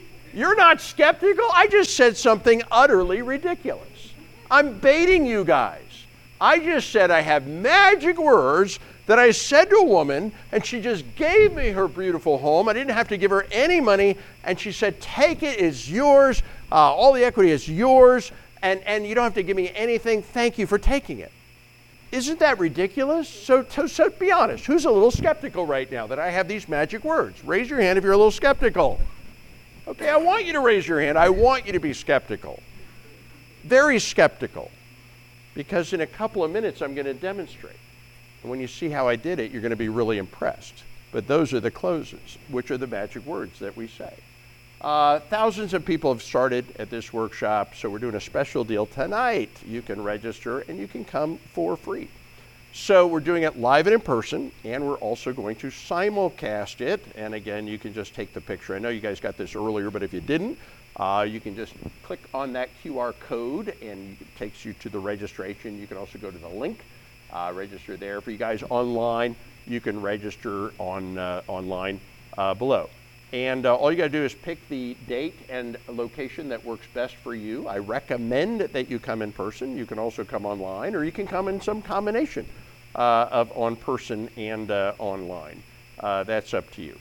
Now, if none of these dates work for you, you have a conflict, like your daughter's getting married, I suggest you cancel the wedding, okay? Because the most important thing that's going to change your life in a good way will be this workshop. And this is literally life-changing thing. I mean, we literally host a show. I don't know anybody in America that can point to somebody once a week and say, he came to this and is a millionaire. He came to this and a millionaire, like every single week, week after week after week. I mean, think about that. Have you ever heard of somebody that can do that? I can do that. And I'm not trying to brag, but I mean, this is like the real deal. And if you'd like to join us, come join us. Now, I do have another little thing to mention real quick. How many of you are interested in commercial real estate? Raise your hand if you're interested in commercial real estate. Okay, about a third or 40%. Okay, I'm gonna go off on a little tangent. This is a residential meeting. We also have a whole other part of Texas REIAs that does commercial. I do them both. I love them both. There's not a right or wrong, good or bad. They're all great, right? Commercial is just a little different. But I'm going to mention something we have coming up at the end of August. This is an annual event. We actually have a commercial expo coming up on August 25, 26, 27. It's a once-a-year opportunity where hundreds and hundreds of the top commercial real estate investors across Texas and across the country are going to be in one place at one time. And I was going to say, if you have the slightest interest in commercial real estate, you definitely want to do this because you're not going to have another chance like this for a year. And you're going to get some great education there. And you're actually going to meet a number of people that are like my mentors. George Ross, he was Donald Trump's original mentor. Figured that guy, Donald Trump, had to make $8 billion investing in real estate. You could probably learn something from him. Author, architect of the greatest real estate deal ever done. He and Donald Trump bought a building in Manhattan for $1 million, turned around and made $450 million on that deal. You want to hear that story? Yeah, the man himself will be at this expo. We call it the Real Estate Masters. I've got a billionaire coming to the Masters. Vanilla Ice, how kind of cool is that? Former rapper, now real estate tycoon. Did you know that? Yeah, made his big bucks in real estate. He's going to teach real estate. I even got him to give us a little concert, so that's going to be kind of fun. I got Hugh Hilton coming. Hugh Hilton made 18 with a B, $1 billion, doing commercial real estate. He's going to be presenting at the Real Estate Masters. So hundreds of top investors from across the state of Texas and across the country, hundreds of what I call my inner circle, my own clients. You know, real estate for commercial, it's an insider game. You got to know the people with the deals. You got to know the people with the money. You want to raise money, and you got to have people with the money. You want to be a sponsor. You got to co-sponsor. You want to get finder's fees. Great way to get started is with finder's fees, big finder's fees, like $50,000, $100,000 finder's fees. You got to know the people that pay the fees. All these people are going to be in one place at one time. And again, this is not for everybody. So for most of you were not interested, and that's fine. But for those of you that are interested in commercial, you definitely want to take advantage of this. There is a cost to this. It's on August 25, 26, 27th. It's $998 admission, but I'm also gonna give you a smoking hot deal. If you register tonight, I'll tell you what, I will give you an $800 off discount coupon. So you can knock it down from $998 to $198. So that's pretty cool. Write down this code, VIPREA, VIPREA. So when you register, here's the website. Again, this is just for those interested in commercial. It's called realestatemastersevent.com. You go to that website. It says, would you like to register? It's $998. If you put this little code in, it drops it down to $198 if you do it tonight. So again, I know this is not for everybody. For those of you that are interested in commercial, you definitely want to do this. And if you put that code in tonight, you get a big discount down to $198. Oh, by the way, when you buy this, you also get upgraded to VIP at the residential workshop, which you can come to for free, but you get the VIP level, which costs extra, but you get VIP automatically if you're coming to the commercial. So essentially, if you do the commercial thing, you get two workshops for the price of one. So that's pretty cool. Okay, if anybody's interested, ask me again at the end, and I'll put this link up. I'm not gonna put this link up again, though. Okay, so getting back to our presentation, we talked about fear, kind of cross that one out, and we talked about marketing, right? Cross that one out. Now let's talk about the mechanics of how you actually do the deals. So marketing, check. Let's get into the strategies. I'm gonna teach all the different strategies. So there's 30,000 books and YouTube videos out there that teach people how to invest in real estate, and they can watch videos and read books on how to do short sales, how to do buy and hold mortgage assignments, how to do auction options, how to do referrals, wholesaling, how to do contracts for deeds, lease options, house swapping, wraparound mortgages, equity partnering, and of course, fix and flip. And you can certainly spend a lot of time and money on all this training and education. My wife and I have actually spent over $100,000 on training, coaching, seminars, books, tapes, etc. Most of it was great. Some of it was not great. It all sounded great. But I don't feel bad about spending over $100,000 on my education because we've made many millions of dollars from our education. But I do have a little pet peeve at how most people teach and how most people get taught how to get started investing in real estate. Because when you look at all of these strategies, here's the good news. They all work. Everybody says, okay, which one should I get started on? Well, they all work. All of these things can make you investing in real estate. The bad news is that they each only work in unique situations. Each of these strategies should be thought of as the solution to a specific type of problem, to a different kind of problem. But remember what I said earlier, your job one is what? Finding the deal, marketing, finding the deal. So here's a brand new investor hunting for a deal. And he generates a lead. What's a lead? Name, number of somebody that might want to sell real estate. Well, if this guy had gotten the right training, he would have helped that particular seller solve their problem by using a strategy called a wraparound mortgage. But that's not the training he got. This guy just went to one of those silly wholesale seminars. All he learned how to do was wholesaling. So he's looking for a wholesale deal, but he didn't find one. He found a wrap deal, but he doesn't know how to do that. So what does he do? He's gonna do some more marketing, generate yet another lead. Now, if he only knew how to do a mortgage assignment, he could help somebody solve their problem, get himself paid, but he doesn't know how because all he learned how to do is wholesaling. He's still looking for a wholesale deal. Didn't find one, found a mortgage assignment, doesn't know how to do that. So what is he gonna do now? Do some more marketing, generate another lead. Now, if he only knew how to do an auction option, he could help somebody solve a big problem and get himself a big check, but he doesn't know how to do an auction option because all he knows how to do is wholesaling, and he's still looking for a wholesale deal. Are you starting to see a problem? You see, here's the problem. There's 30,000 books and tapes and YouTube videos out there that teach people how to get started investing in real estate. And what they pretty much all say is you need to get started by learning one strategy, and this is the best strategy. No, this is the best strategy. No, this is the best strategy. Well, whatever. You need to pick a strategy, learn that strategy, make money on that strategy, and then later on you can learn the other strategy. And it sounds pretty good, and it feels pretty good, but forgive my language when I say this, that is a completely ass-backwards way to go about this. Saying that you need to get started by learning one strategy and learn how to make money on one strategy before you learn the other strategy, that's kind of like saying you need to go to Las Vegas and learn how to bet on one number on the roulette wheel. And after you make enough money betting over and over and over again on that one number on the roulette wheel, well, then later on you can learn how the other numbers work. Well, that's ridiculous. And yet that's how 95% of real estate investors get started investing in real estate. And is it no surprise that 95% of real estate investors give up before they ever get going, and probably 99% of wholesalers. So I'm going to teach you now what the top 5% of investors do. And my advice is going to be to play to be in the top 5% or don't bother, because they make all the money. So this is how I do it, and this is how I'm going to teach you how to do it as well. I bet on all the numbers on the wheel, and I spin the wheel a lot. And what do I mean by that? I use all 12 strategies. I teach all 12 strategies. Why not learn all 12 ways to fill out a contract? Why not learn all 12 ways to solve a problem? You spend time and money, it's called marketing, get somebody with a problem to call you if there's a way to help them and solve the problem and get paid. You need to help them to solve the problem and get paid.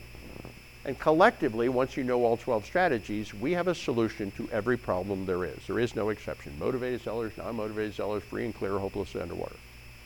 And then once you learn how to solve every problem there is, then what do you want to do next? You want to spin the wheel a lot. That means do a lot of marketing, take a lot of shots on goal. If you take enough shots on goal, what's going to happen? Some go in. This is what the top 5% of investors do. So let's learn to be in the top 5%. And to do that, you got to know all the strategies, and I'm going to teach you all the strategies. But first, actually, let me tell you one more story. And this was my first big deal. This really drives that last point down as well. After I was a real estate investor for just over 2 years, I flipped this house. And I actually made $291,000 flipping this house. Pretty good profit. But the more interesting part of the story is I was actually the 8th investor at bat. So what does that mean? 7 other real estate investors looked at this deal before me and passed on the deal. How's that even possible? How could 7 different real estate investors pass on a deal, on an opportunity to make almost $291,000 flipping a house? How's that even possible? I'm going to tell you it's not just possible, it's actually typical. So let me tell you the rest of the story. First investor goes into this house, says, I'd love to buy your house, but you're underwater. You owe more money than the house is worth. You can't even afford to sell me your house. Second investor walks into this house, says, I'd love to buy your house, but you're in bankruptcy. I can't buy a house from somebody in bankruptcy. Third investor walks into this house, says, well, I can help you avoid a foreclosure by doing something called a short sale, but I can't do that while you're in bankruptcy. Plus you have a mid-construction project, and I don't do mid-construction projects. I walked into this house and I said, my, oh my, oh my, you have a lot of big problems here, don't you? Big problem means what? Big opportunity. You know, it took 1, 2, 3 different strategies to solve this guy's problem. I solved the problem. I got the check. My competition was a bunch of one-trick ponies. Most of my competitors are a bunch of one-trick ponies. 30,000 books and YouTube videos teach people how to be one-trick ponies. One-trick ponies are annoying, they get in the way at times, but they don't last long. Guys, if you think you're going to find pretty houses at big discounts just waiting for you, hanging off of trees out there, yeah, you're smoking crack, okay? This is what opportunity looks like. A big bundle of problems with a nice pretty bow around it. I want a house where half the house burned down. I want a house that had a meth lab that exploded in the garage. I want a house that flooded. I want a house that has mold. I want a house where someone was murdered in the living room. Oh, man. You can make a killing on a murder house. You think I'm kidding? I own one. Let me tell you how to make a killing on a murder house. How much do you think it costs to buy a murder house? 20 cents on the dollar. And you know what everybody says when they walk by that house? That's a murder house. And a year later, everybody going by that house, they pointed at that house, something bad happened in that house. A couple of years later, they're walking by that house, somewhere around here, something bad happened.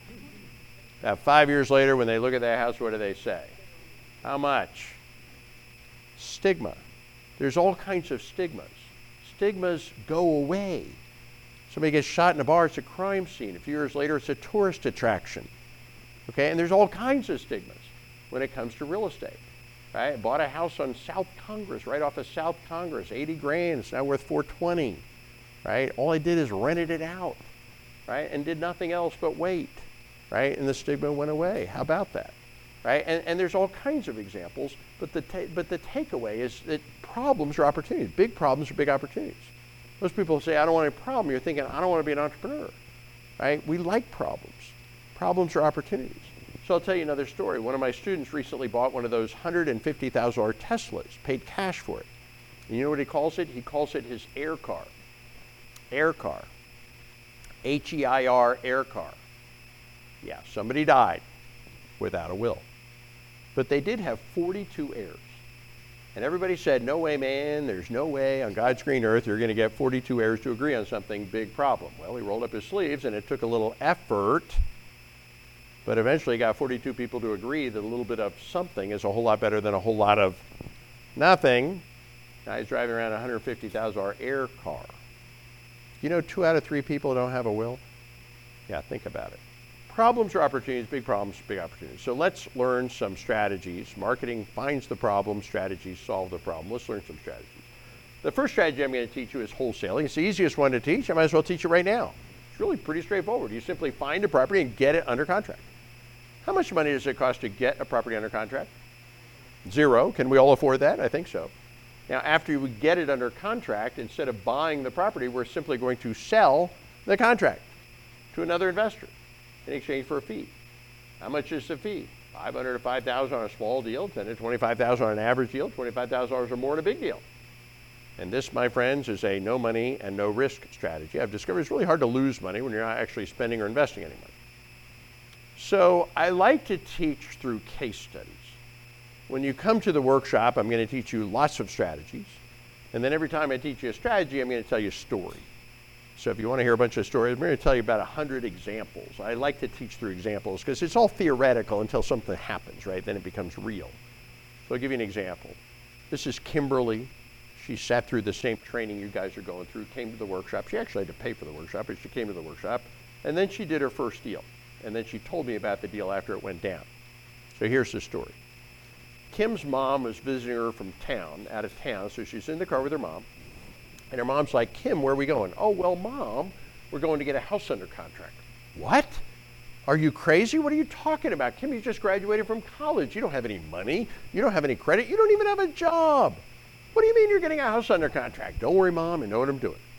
So Kim's mom watched Kim walk into this house in far south Austin and offer the seller $265,000 cash for his house. And he signed a contract. Now, obviously, he was a motivated seller. Obviously, they talked on the phone ahead of time. Kim then took that contract, and she posted it out to the network. I mentioned before, thousands of times over the last decade, the members of this, multiple times a day, the members of this network post their deals, questions, offers, contracts, resources, back and forth. So Kim posted this deal out to the network, and guess what? Several other members of the network wanted to buy that contract, that deal from Kim. And one of the other members of the RIA, right, paid Kim $17,000 for the contract. So Kim just sold her contract to another member of the RIA for $17,000. So now Kim is a believer. Well, actually, Kim was a believer. Now Kim's mom is a believer. Now, what would Kim have done with that contract? What if nobody had wanted to buy the contract? What would she done with the contract? Ripped it up, walked away, no harm, no foul. But she didn't need to, did she? So who bought the contract? Well, another member of the RIA by the name of Tatiana. Okay, I know Tatiana pretty well. Let me tell you about Tatiana. Tatiana paid Kim $17,000 for the contract. It then became Tatiana's contract. Crossed Kim's name out as buyer, wrote Tatiana or her company name Inaspire. Tatiana then bought the property for $265,000 cash. She had the cash. She kept it for 6 months as a month-to-month rental. After the tenants moved out, she did a renovation, a small addition. She sold it after owning it for 12 months. When she sold it, she made almost $100,000 of net profit that she only had to pay long-term capital gains on, no income tax.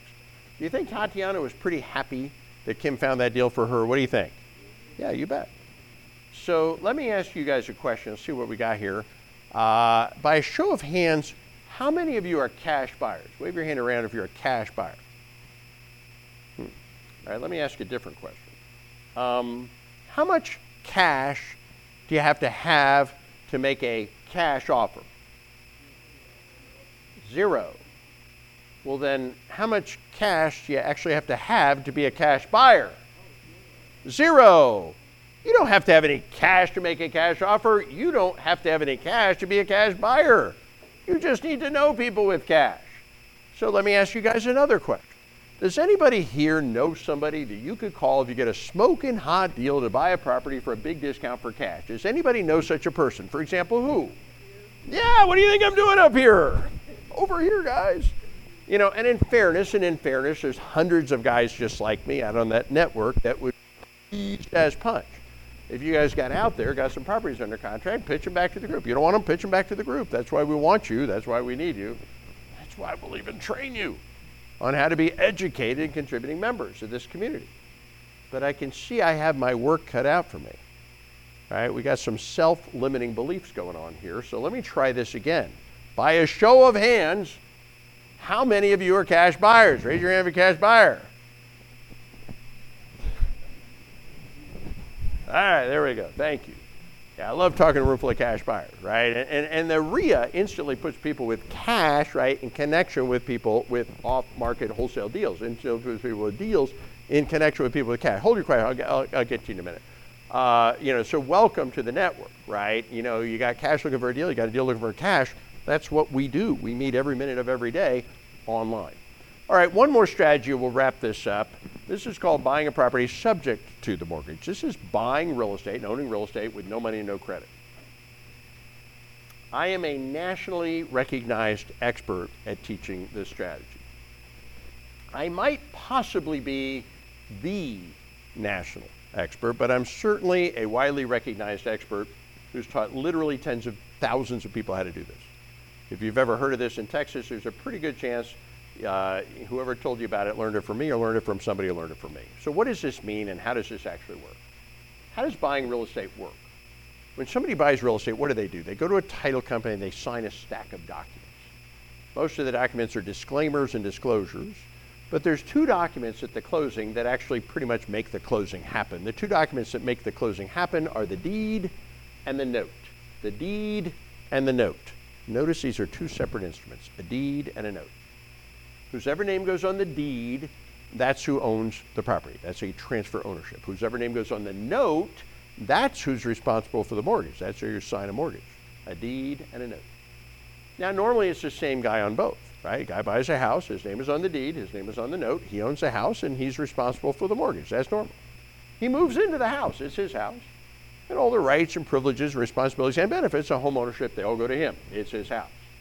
At the end of the month he gets a statement from the bank, says you owe us $1,000. He writes the bank a check for $1,000. Bank cashes the check, bank's happy, he's happy, everybody's happy, that's how it works. And then the guy goes on to get married. And well, you know, Texas is a community property state, so when the guy gets married, the wife is added to the deed. Now there's two names on the deed, his and hers. But his name is still the only name on the note. Just because somebody's taken on or off the deed, that does not in any way, shape, or form affect the note. And then time goes on and things don't work out, and they get a divorce. And in their situation, the wife gets the house in the divorce. So now something kind of interesting has happened. Now her name is the only name left on the deed, but his name is still the only name on the note. So the question is, as long as he keeps sending a check every month to Bank of America, or she starts sending the bank a check every month, or a tenant or a property manager, a neighbor, investor, friend, or family member, or somebody sends the bank a check every month, the question is, does the bank care who sent them the check? No. There's some dude at the bank opening envelopes like, oh, we got a check for the right amount, came on time, and it cleared, we're good. So if you're listening to my story so far, I just told you all a story about a woman, about a spouse, about a person that was able to acquire real estate, even with no money and with no credit. There it is, an example of somebody acquiring real estate with no money and no credit. All right, here's the really good part. You can all do exactly the same thing, and you don't have to get married to do it.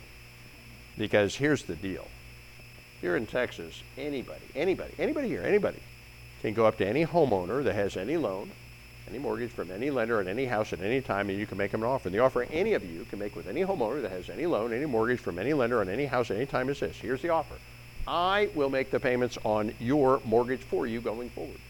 Or I will find somebody to make the payments on your mortgage for you going forward. Hold your question. What's the catch? The catch is you have to hand the deed, which is ownership of the property, to me. It's called buying a property subject to the existing mortgage. You can do this with any homeowner that has any loan from any lender in any house at any time. And the only person on the planet that has to agree to this transaction is the person whose name is on the deed, not the bank. The bank has no say in this transaction. It's actually federally regulated. 1982 Garn St. Germain Act, anybody can deed their property to anybody they want. Anybody can pay somebody else's mortgage if they want to.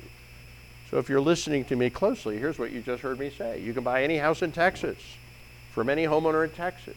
that has any loan from any lender, and you can buy that person's house at any time, and you can even buy that person's house even with no money and even with no credit by simply offering to take over the payment on their mortgage, or even offering to find somebody to take over the payment on the mortgage in exchange for them simply handing the deed, which is ownership of the property, to you. It is called buying a property subject to the existing mortgage.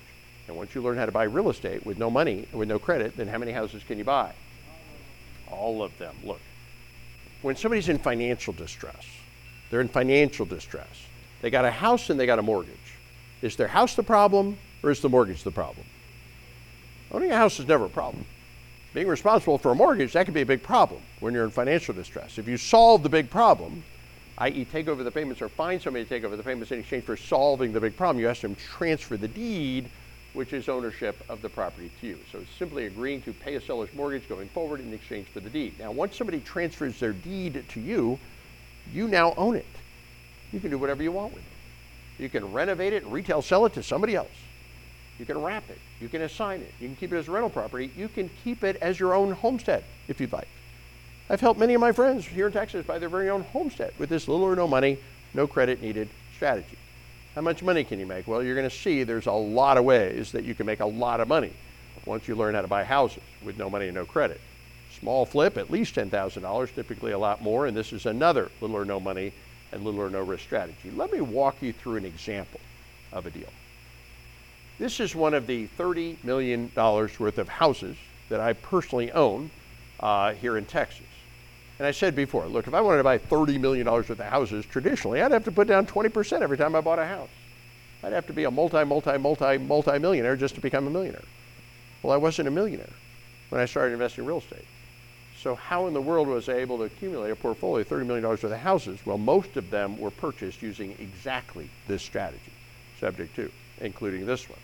So let me tell you about this one. A woman owned this house worth $150,000. She only owed $110,000 on the mortgage. So this house has $40,000 of equity.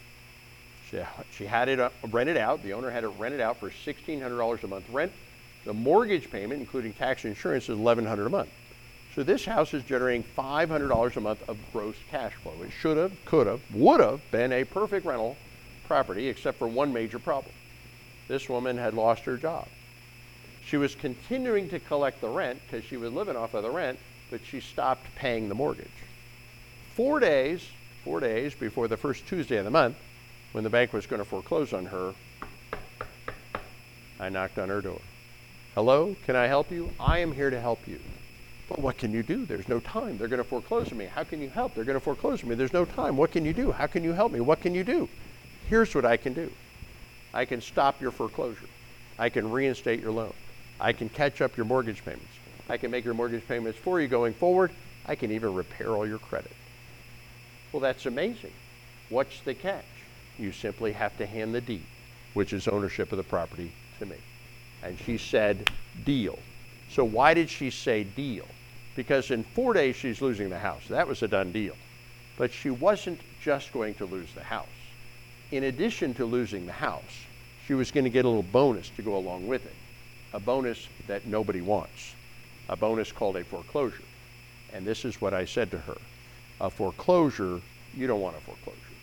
A foreclosure is the atomic bomb of credit hits. It's the big one. It's the beginning of a 10-year nightmare. It starts with the sheriff and his deputies dragging you and your family and all of your possessions to the curb in front of your friends and neighbors. It's 10 years of dealing with the IRS, potentially garnishing your wages to collect on a 1099 that could be issued against you for up to the full value of your loan. It's 10 years of having the lender potentially file a deficiency judgment lawsuit against you for up to the full value of the home. It's 10 years of dealing with creditors calling you, hounding you day and night to collect on the judgment from the lawsuit. It's 10 years of not being able to buy another home, not being able to buy a car, not being able to get a credit card, not being able to open certain bank accounts or even certain apartments or even get certain jobs. In other words, it's a bullet to the head, and nobody wants all that. And I stopped all of that from happening to her, and she was thrilled. And the bank was thrilled. They didn't want the house back. They just wanted their money. So I gave them their money. And the tenants were thrilled. They didn't want to get kicked out of the house. They wanted to keep renting the house. So I let them keep renting it from me. But mostly I was thrilled because for $4,500, which is what it cost me to reinstate that loan, I now own this $150,000 house. It came with a loan. It came with $40,000 of equity, all mine. It came with tenants paying me $1,600 a month rent.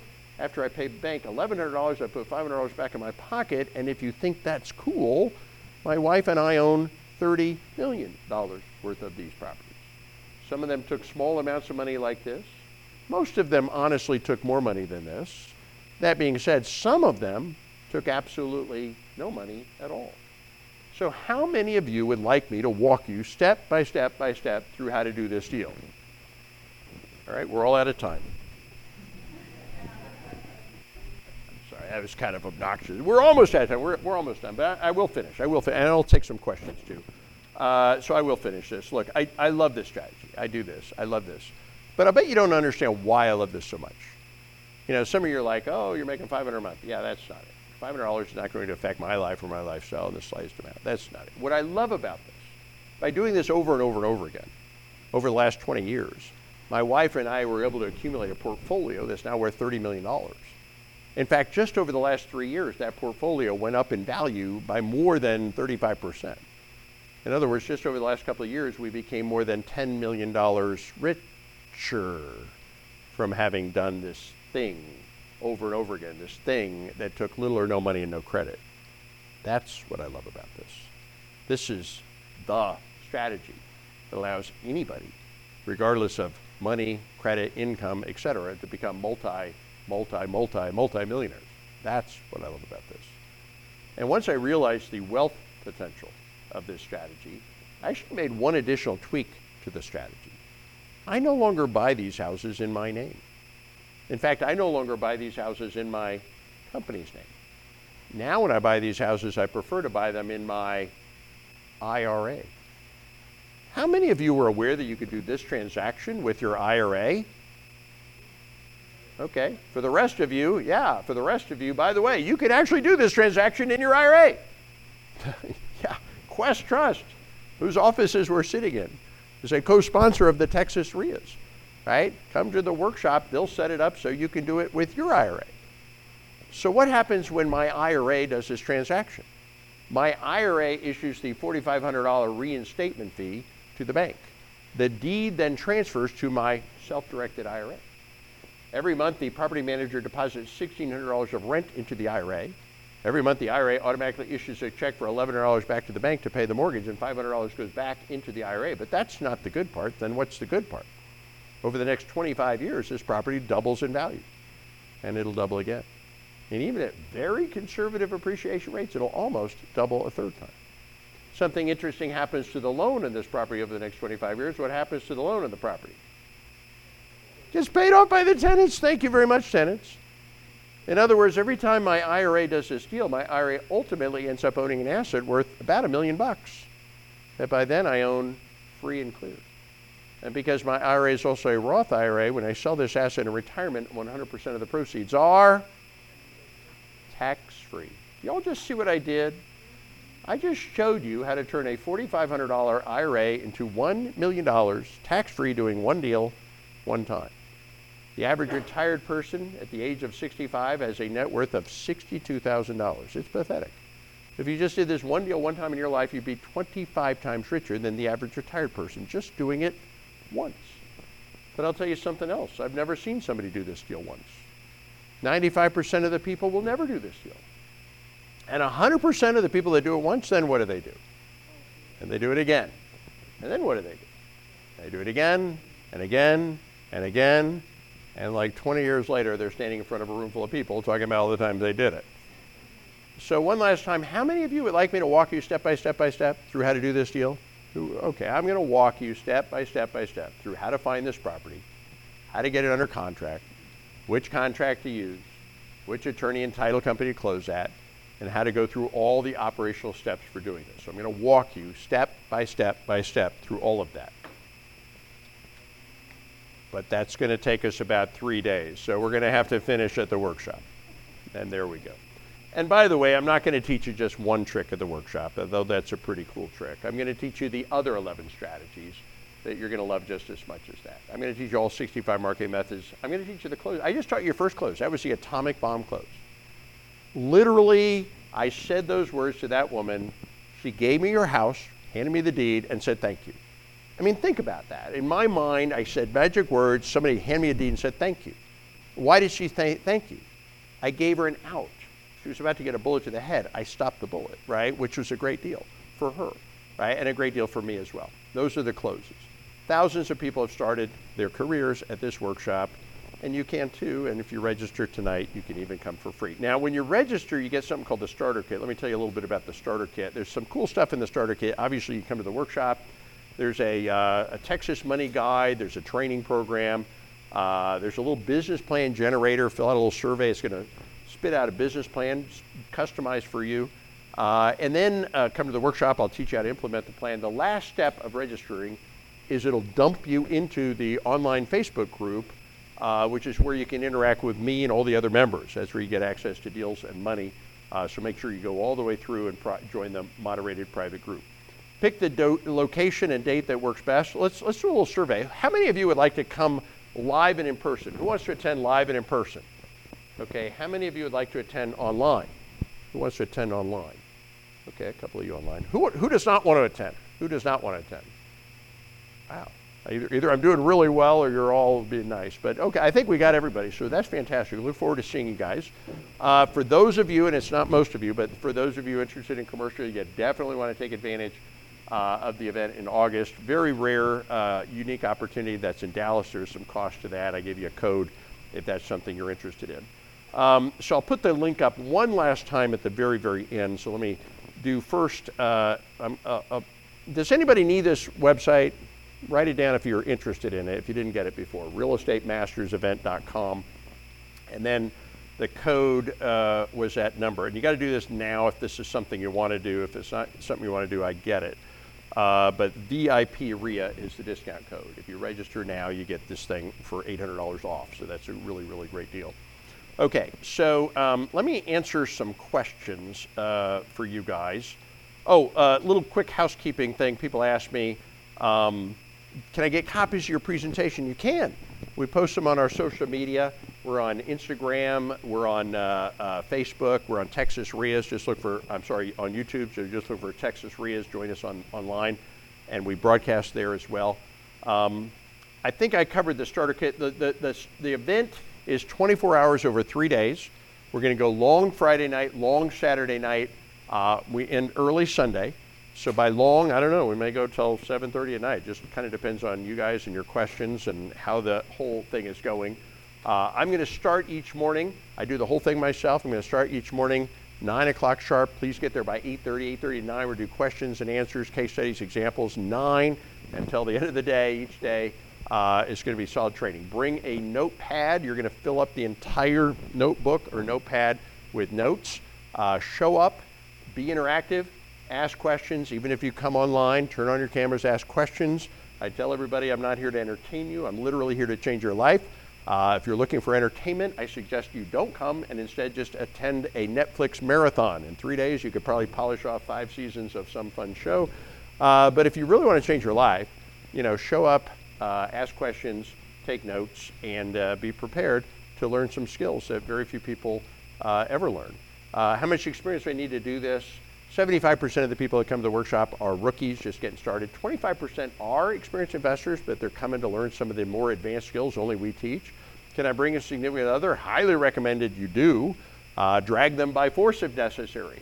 I promise you will be glad that you did, because if you don't bring them and then you go home and say, honey, I'm buying a house, what is honey going to say? I mean, they're going to say, what are you, crazy? I will make it fun for them. I can't tell you how many people have come to my workshop that weren't even interested in real estate, and it ended up changing their life. And you know, Olivia was kind of talking about her story. I'm going to tell you the rest of her story. When she came to this meeting, she was on a date. She had no interest in real estate. I mean, think about that. She had no interest, and then she came up and said, I don't think there's something I could even do anyway, right? And it ended up changing her life. So I'll make it interesting, I promise. Bring your significant other, bring your friends, whoever you want to bring. How do I know this is the real deal? My advice is don't ask me. Ask somebody that's done it. We actually invite everybody that comes to the workshop to give us a feedback form, handwritten review. And we post 100% of the feedback forms online for the whole world to look at. So you want to see thousands of reviews? Go to that link. Now, why would I post every single feedback form for everybody, no matter what they say? Go look for yourself, and I'll tell you what you're going to see. 99 out of 100 all say the same thing. Oh my God, this was literally a life-changing experience. You don't believe me? Go look for yourself. And you can't fake handwritten notes with names on them. Yeah, don't believe everything you see on the internet. Where do I get my tickets with the starter kit? If I want more help, the last step of registering will put you into the private moderated Facebook group, and that's where you can interact with all the other people in the group. So with that, here's what I'm going to do. I'll put the link up one last time, and I'm actually going to stop our broadcast. So let me stop the broadcast. And Texas's largest real estate investor association at TexasStarterKit.com. If you like today's episode, please subscribe, comment, share with other investors, or join us directly at TexasStarterKit.com.